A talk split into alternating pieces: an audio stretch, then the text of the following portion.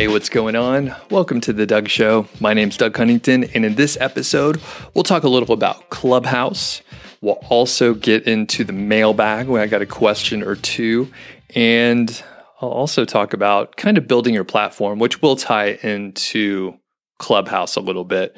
Vanilla Ice is going to come up at some point. So is Madonna. Minor roles in this episode, thank goodness. But it will come up. And then I'll I'll ramble on about some some other things that are going on, which I like to do that. I like to do that occasionally. So I think we'll just get into it. So Clubhouse is probably an app that you've heard of and I've heard of it for probably I would say like a month or two is when it first came on my radar. And if you're unfamiliar with it, I actually had to look this up. And this is from The Guardian com, published just yesterday, which is February the 15th. So, what is the Clubhouse app and why is it suddenly everywhere?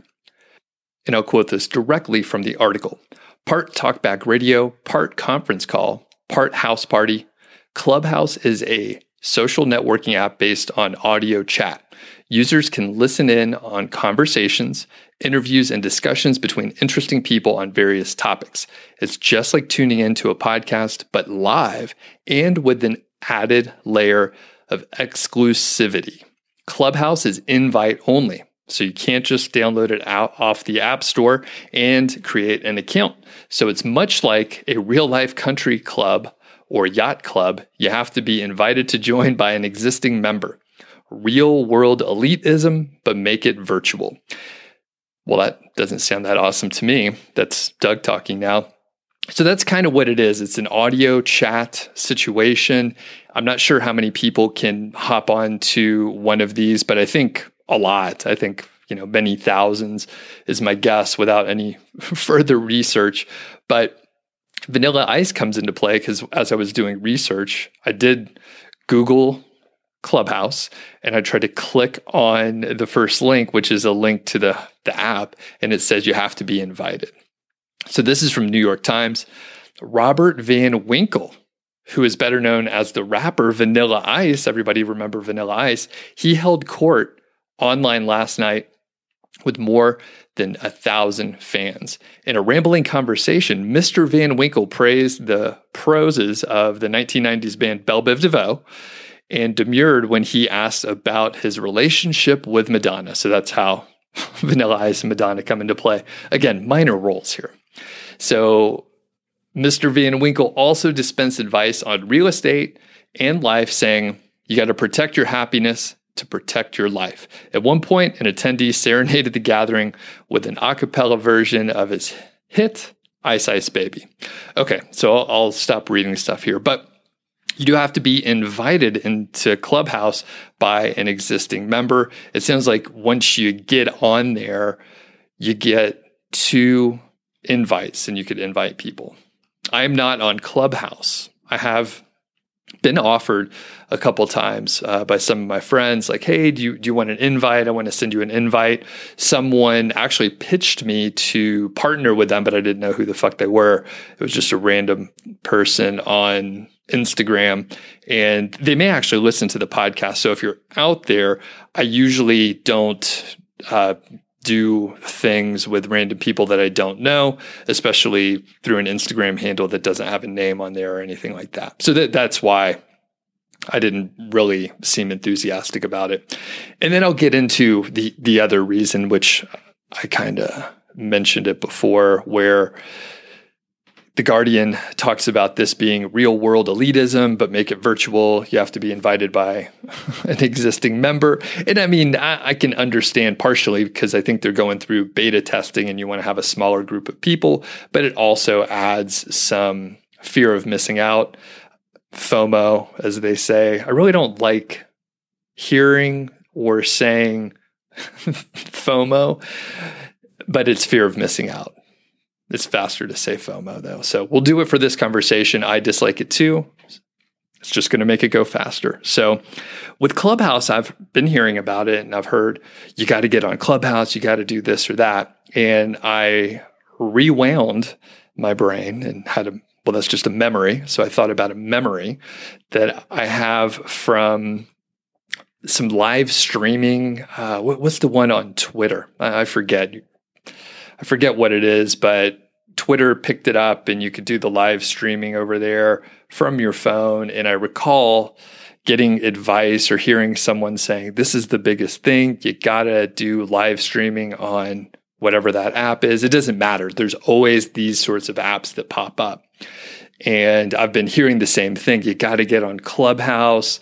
Everybody has a fucking boner on Clubhouse here. And I am resistant to change. It really, when new things come out, I'm skeptical. When someone tells me you got to check it out, I am skeptical right off the bat. I'm not sure why. Some little mistrust ingrained in me. It feels like someone's selling something. And then I think the first person that mentioned Clubhouse to me, they're they're more of a they're more of a they're not an action taker. I'm not sure what word I'm looking for without being too offensive here, but it's a good dude or dudette. And essentially, they, they talk a lot about doing things, but they don't do them. So I was kind of, I was like, ah, this sounds kind of like a waste of time, especially coming from this person. And then they said in the conversation, I think it's potentially a good way to waste a bunch of time and distract you. But he's like, I've made so many good connections and blah, blah, blah. I'm like, ah, all right, whatever. Not, not super interested. And when I step back, I don't really feel like I'm missing out on anything because I feel pretty content and happy right here. Very lucky. And it took, of course, years years of me retraining how I think to be, you know, happy with what you have. But it's really important. It's really important to reach that. And I'm not enlightened uh, to the extent that I strive to be, but I feel pretty good. I'm pretty happy. And I don't think adding Clubhouse to the mix is really going to make much of a difference to me in the short term or the long term. Sure, if it becomes a ginormous thing and everybody's kind of on there, it's a ubiquitous social media app like Facebook which is actually a bad example. I'm on Facebook, but I really don't check it because it, it's not really adding anything good. it's not really adding anything positive for me. So I kind of looked at it the same way. So what we have is an app that you can't get into. You have to get an invite. A couple people told me it's a little like wasting time. It's easy to waste time. Some other people said, "Hey, I made some really good connections. That's great." I mean, if you're looking to make connections, but I'm not necessarily looking to do that. In fact, as I'm talking about it, I'm just thinking about the real life co working space that I go to. And I don't go often enough, but those are great conversations with, you know, small groups of people in person, which I think is even better than, uh, you know, a virtual situation. Sure. I mean, if, if you're not located in the same place, yeah, that's obviously an issue. You have to make it virtual. But I have some cool people, impressive people right here in my local area that go to my co working space.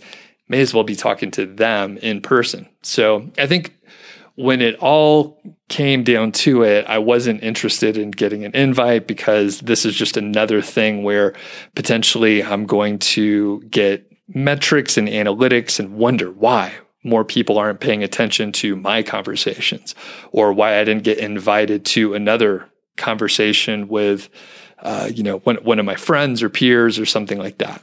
So I usually don't get extra happiness by adding something whether it's uh, objects or a social media app or whatever, usually it's through experiences or removing a negative. Removing a negative is a really great way to add to your happiness. So if you keep stubbing your toe on the table in the location that it's at, you know, move the table a little bit. Stop stubbing your toe. It's, it's a simple solution for that specific piece, but removing a negative is usually a really good move. And I, I like to do that as I've done less and less over time. I've gotten a little happier each time I remove a little piece of the puzzle. So that's uh, it's very interesting. And I was listening to an older podcast. I think it was uh, I think it was Joe Rogan. I don't remember who he was interviewing. I'll I'll figure this out. By the way, I'll because this was a great conversation. But he was talking about monks and enlightenment and when you study some of the the more ancient texts out there it's usually someone who has removed these external inputs someone who's gotten rid of their possess- possessions and kind of went out on their own and they're solitary and they're happy on their own. And re- I'm not saying I want to do all that stuff but removing things seems to be a key piece to you know reach happiness reach some different level of enlightenment in a positive direction. And surely you can add back things but in a very selective way. So i've been guarding my time more and more lately over the past 6 months a year, 18 months. I mean, I've been protecting my time more and more. And when I see something like this, it's like, yeah, it could be something where I could grow my following and grow my platform. But what's the real goal behind that? And if I don't have good answers to support it, then I mean, like really good answers, then it's really hard for me to add something like Clubhouse into the mix. Now, with that said, I change my opinion all the time. I think when I get more information about something, it, it makes sense to change your opinion. So I could flip flop. I hope I don't flip flop in like a month or something like that. But the point is, if you get more information about something, it's perfectly normal and smart. It's a smart move to change your mind about something. If you have more information, maybe you've personally changed in some way, and those inputs or whatever you're adding to your life will make a difference. So again, I hope I don't flip flop in like six weeks. That'll sound stupid, but yeah, I'll do a video on YouTube in like three weeks. It's like why you have to get on Clubhouse now or you're going to die. So, but I won't, I won't do that one. Definitely not that title, though it's catchy. I mean, that's, that's going to get some people's attention because it turns out everyone is going to die. So it's it's actually true. It's not clickbait. It's for real. So anyway, with Clubhouse, you won't see me on there in the near term unless someone really twists my arm or convinces me otherwise. And if you're on Clubhouse, shoot me an email, feedback at doug.show. I am interested. People that are digging Clubhouse and you're having a great time, let me know about that too. I am very interested in people that are getting a lot out of it because I'm clearly, I mean, I'm speaking uh, uninformed. I literally just Googled um, a couple things and went to The Guardian and New York Times, not necessarily the best sources for inside information, but I wanted to at least have a definition for the people that are not familiar. So I am now adding to the frenzy of Clubhouse. But here's the thing. Later today, I'm actually doing an interview for someone's podcast, um, a dude named, what the heck is his name here? some guy, oh, his name's Jack. His name's Jack. It's called Socially Business. And a lot of his questions are around having a podcast and having a YouTube channel. And this is the platform portion of the conversation. I do think most people, if you can carve out a little bit of time, should be doing something on their own. Some piece of a platform. So you can choose whatever the medium is best for you. It's totally dependent on what you enjoy doing, what you enjoy consuming, and what you're, I guess, most proficient at creating. But we're talking a podcast, one of my favorite things. I think that's a, a great area to get into. Blogging, email list, a YouTube channel, or even Instagram, TikTok, or your favorite social media platform. I do think a podcast and a blog and an email list are kind of on a different tier because those are not on someone else's platform. Those are independent. You run those. If you have a podcast, it is hosted on, you know, wherever you want to host it. If you have a blog, same deal. Any hosting company you want in an email list, you can select whatever platform. Those are open environments. No one is controlling who sees your stuff. You have to go out and find your people or make it easy for them to find you. And you could take those platforms and move them to another hosting provider, essentially. And in most cases, these are hosting providers or service providers in the case of an email list. Now, on YouTube or if you choose Vimeo, right, that's another video platform that you could use.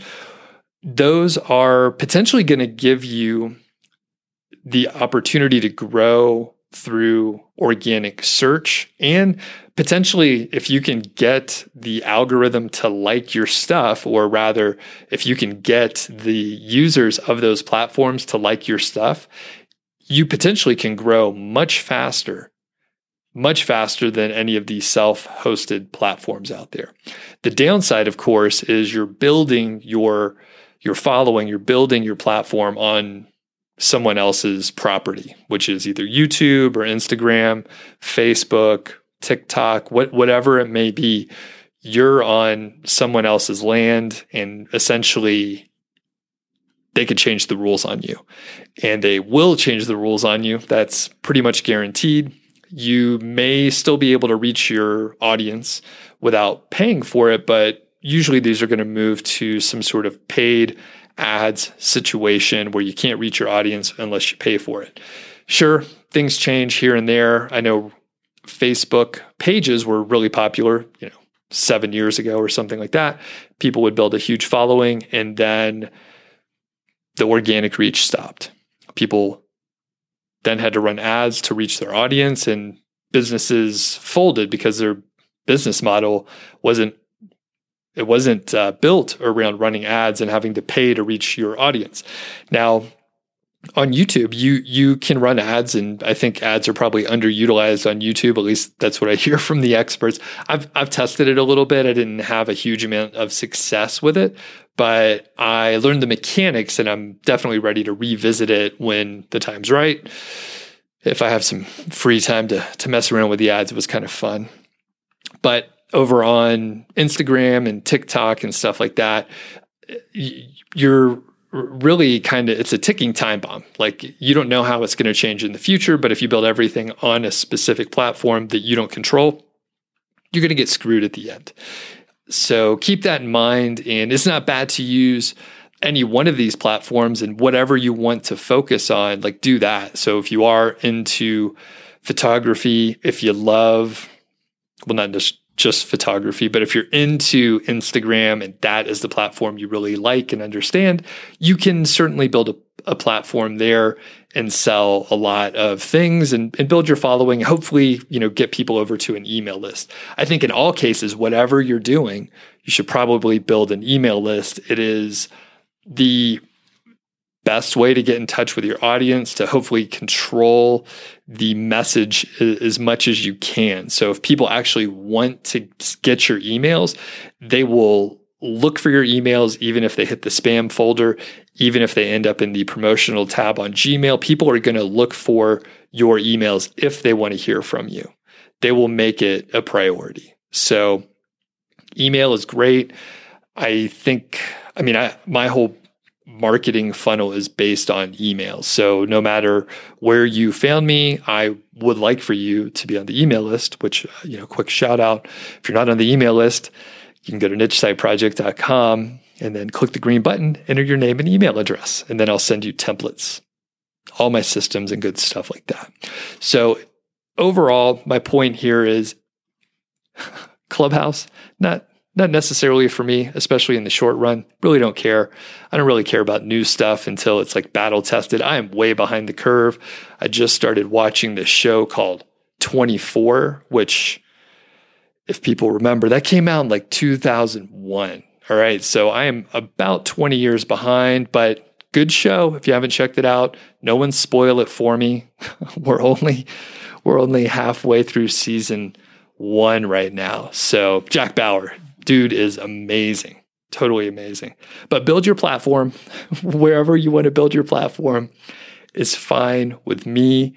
Even if you don't have much time to commit, if you start small and start making slow progress in a few months, in a few years, in several years, you'll be happy that you did. And I, I do want to give a pitch for podcasts because I mentioned that that may be my favorite platform, either that or, or blogging, because with a podcast, you are going to improve your communication. You're going to be talking. You're hopefully going to not have too many filler words. You could improve on that. I recently listened to an episode and uh, of myself and I realized that I have more filler words than I expected and I really want to work on it. So with a podcast, you also have the advantage and I'm going to spend this as an advantage of terrible analytics. If you go look around and try to understand analytics and what what companies provide the best analytics for podcasting, you'll quickly realize that podcasting analytics pretty much suck. But that also frees you up. You don't even know how many people are subscribed. You can make some assumptions and look at data and understand how many downloads that you have, but you don't get the level of detail that you get in YouTube analytics, which are tremendous. I can tell you how many people watch any given video, how long the average viewer stuck around, if they clicked anything at the end screen, and various other metrics. There's so much information, and it can be overwhelming and it could be a little too much because you end up obsessing over those analytics. With podcasting, you're flying blind. You get a little bit of information. You could tell if you're growing or the general trend of decline. You can understand that. But in many ways, you're not going to know like these mi- minute details of what listeners are doing. And I like that because you don't get wrapped up. You could just focus on the shit that you need to do, whether it's marketing or focusing harder on the content or preparing harder or whatever it is. Blogging, I think, is fantastic as well. Writing helps you clarify your thinking. You can get much better at writing. I was terrible at first. I've gotten a little bit better, and I'm always trying to tighten it up, write better, tighten it up, write more powerful things, and hopefully a shorter, not necessarily a shorter amount of time. I'm not trying to write for productivity, but to make it a short enough article or piece of content where someone can get as much value in fewer words. Usually those are more powerful and those are more interesting for the people reading the content. So I think those are probably the the top areas. And like I said, I mean you, you control those completely. So podcast, blog, really into it. Email list are getting sort of a resurgence as far as uh, people just starting an email list with nothing else and just maybe having a, a, little small blog. Substack is super popular in that area and you can monetize directly from there. I think Substack has some podcasting capabilities as well. So it's kind of the full package, I guess. If you, I don't know anything much about Substack other than what uh, Richard Patey told me about it, but people seem to dig it. So anyway, build your platform. I think it's a great thing to do.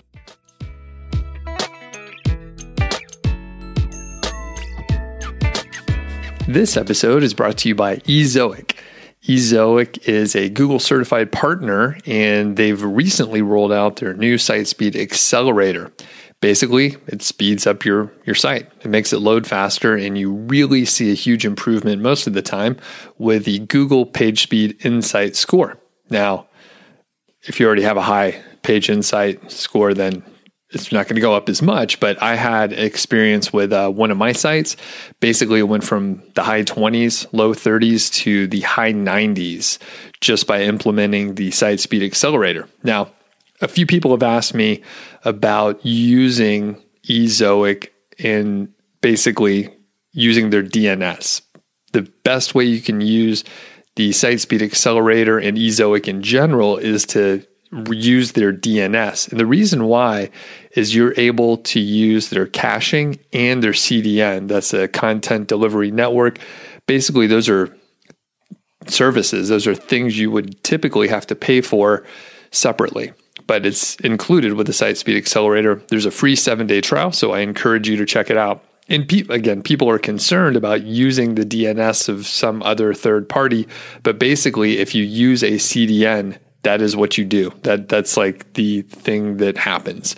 If you use a CDN, you have to use another DNS, and things are loading sort of outside of your normal registrar and your hosting account, but it helps your site load faster. So it's sort of implicit.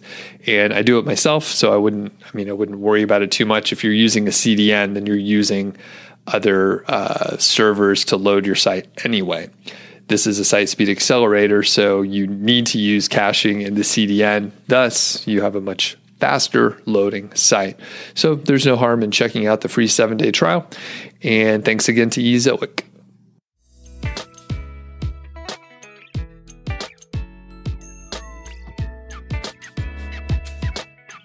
All right, let's hit a couple questions here. This segment is sponsored by Niche Website Builders.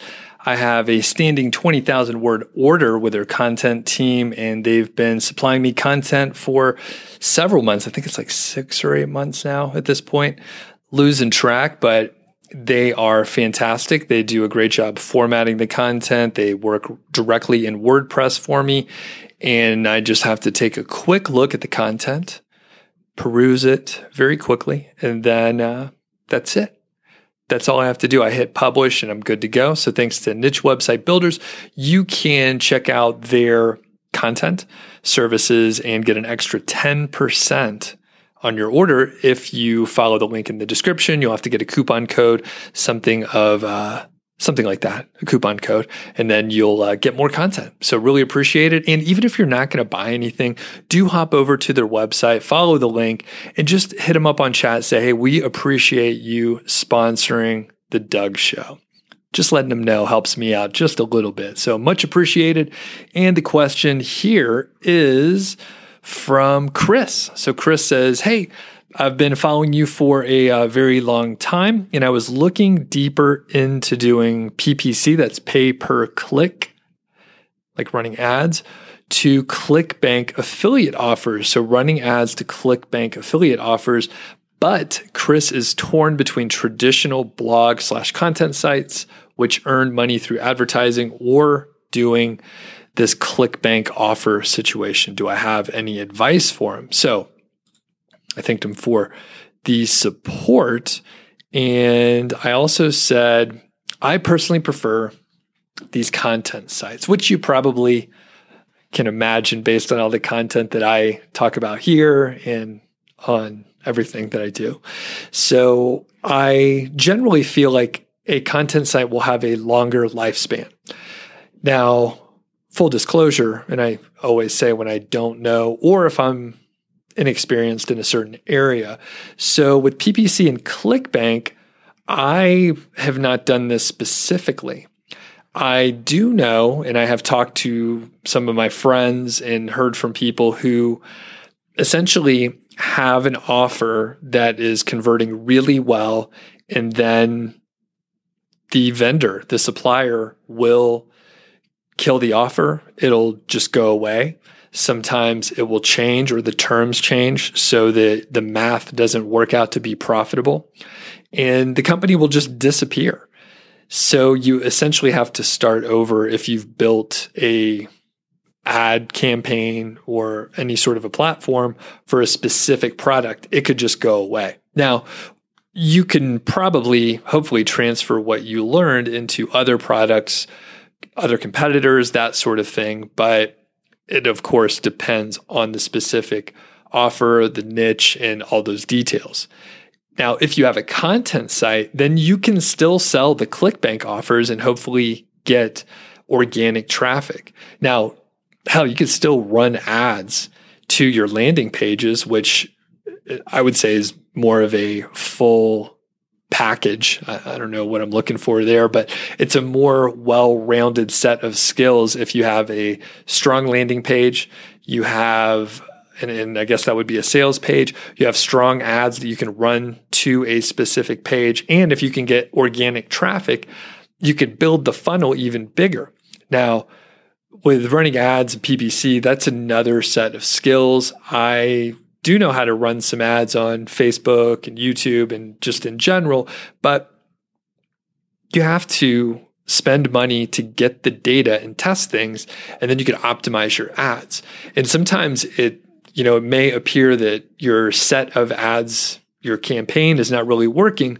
But if you tease out the data, if you're skilled in running ads, you often can find that there's something working. And if you could tweak it so that you're really optimized about the specific thing that's working, then you can make the math work. And essentially you know that's when they talk about hey i'm just printing money over here. I put in one dollar and i get out a dollar 25 and then you you essentially put as much money as you can into that. And then you hope that the math doesn't change along the way because what happens you run ads and you have to pay for that pretty much right away but if you're running an offer you probably don't get paid for maybe 30 or 60 or even 90 days. So you have to float the money that you spent on the ads. So those are the areas where I've heard bad stories where basically people people ran ads, they paid for their ads, they were owed money by the vendors and then the vendors folded, went out of business, went bankrupt and then you have you, you, there's nothing you could do. I mean, you could try to sue them, but if the company went out of business, then you're out of luck. So I've heard that a couple times. Not it's not a common story out there. So and then finally, the the other piece of the puzzle that I mentioned to Chris here is um, you can learn ads. There's a whole other set of people that are teaching paid ads, PPC in general, and I feel like a lot of them seem to fall into the get rich quick area of the internet, which is a bad area to be playing around in. I'm on the edge of it just with the make money online. And because there's make money online folks that seem really scammy.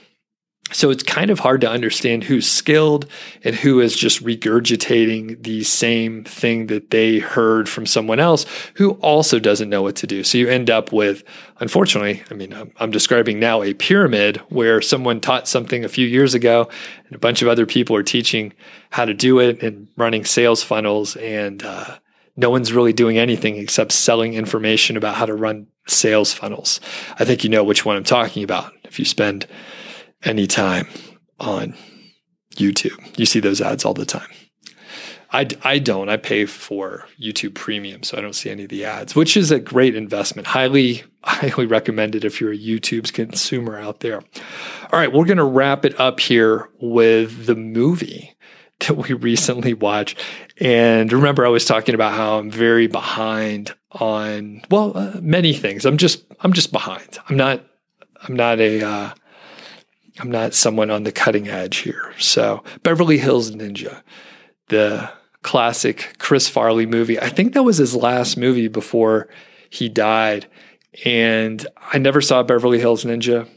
It turns out I, I was dying laughing. It, it was so funny. It was so funny. Strong opening, a lot of SNL alum in there. So with I, I think a lot of times with a, an SNL movie or something that's out of the SNL crowd, they're so good at writing the short sketches. The opening to the to the movies are it's just so funny, so fast, and you're hooked. And I thought the movie was going to fall apart, and maybe the plot wasn't going to be that good. Of course, it's stupid, right? Beverly Hills Ninja. Uh, I'm not going to spoil the movie for you, but Chris Farley is the ninja. Right. So you can imagine it's pretty funny. If you haven't watched it, I think we caught it on Netflix and I died laughing 128 minutes. It is worth your time to check it out. So many of the scenes were, I, spit up my beer. I'll just put it that way. I spit up my beer, choked a little. We had to pause the movie, clean up the mess, but good grief. Chris Farley, so funny. Such a funny dude. So, anyway, check it out if you haven't watched Beverly Hills Ninja. And here I am recommending two different shows or movies that are 20 plus years old. So 24 solid watch and uh, Beverly Hills Ninja, that was from 1997. So way back in the day. All right. Have a good day out there. We'll catch you on the next episode.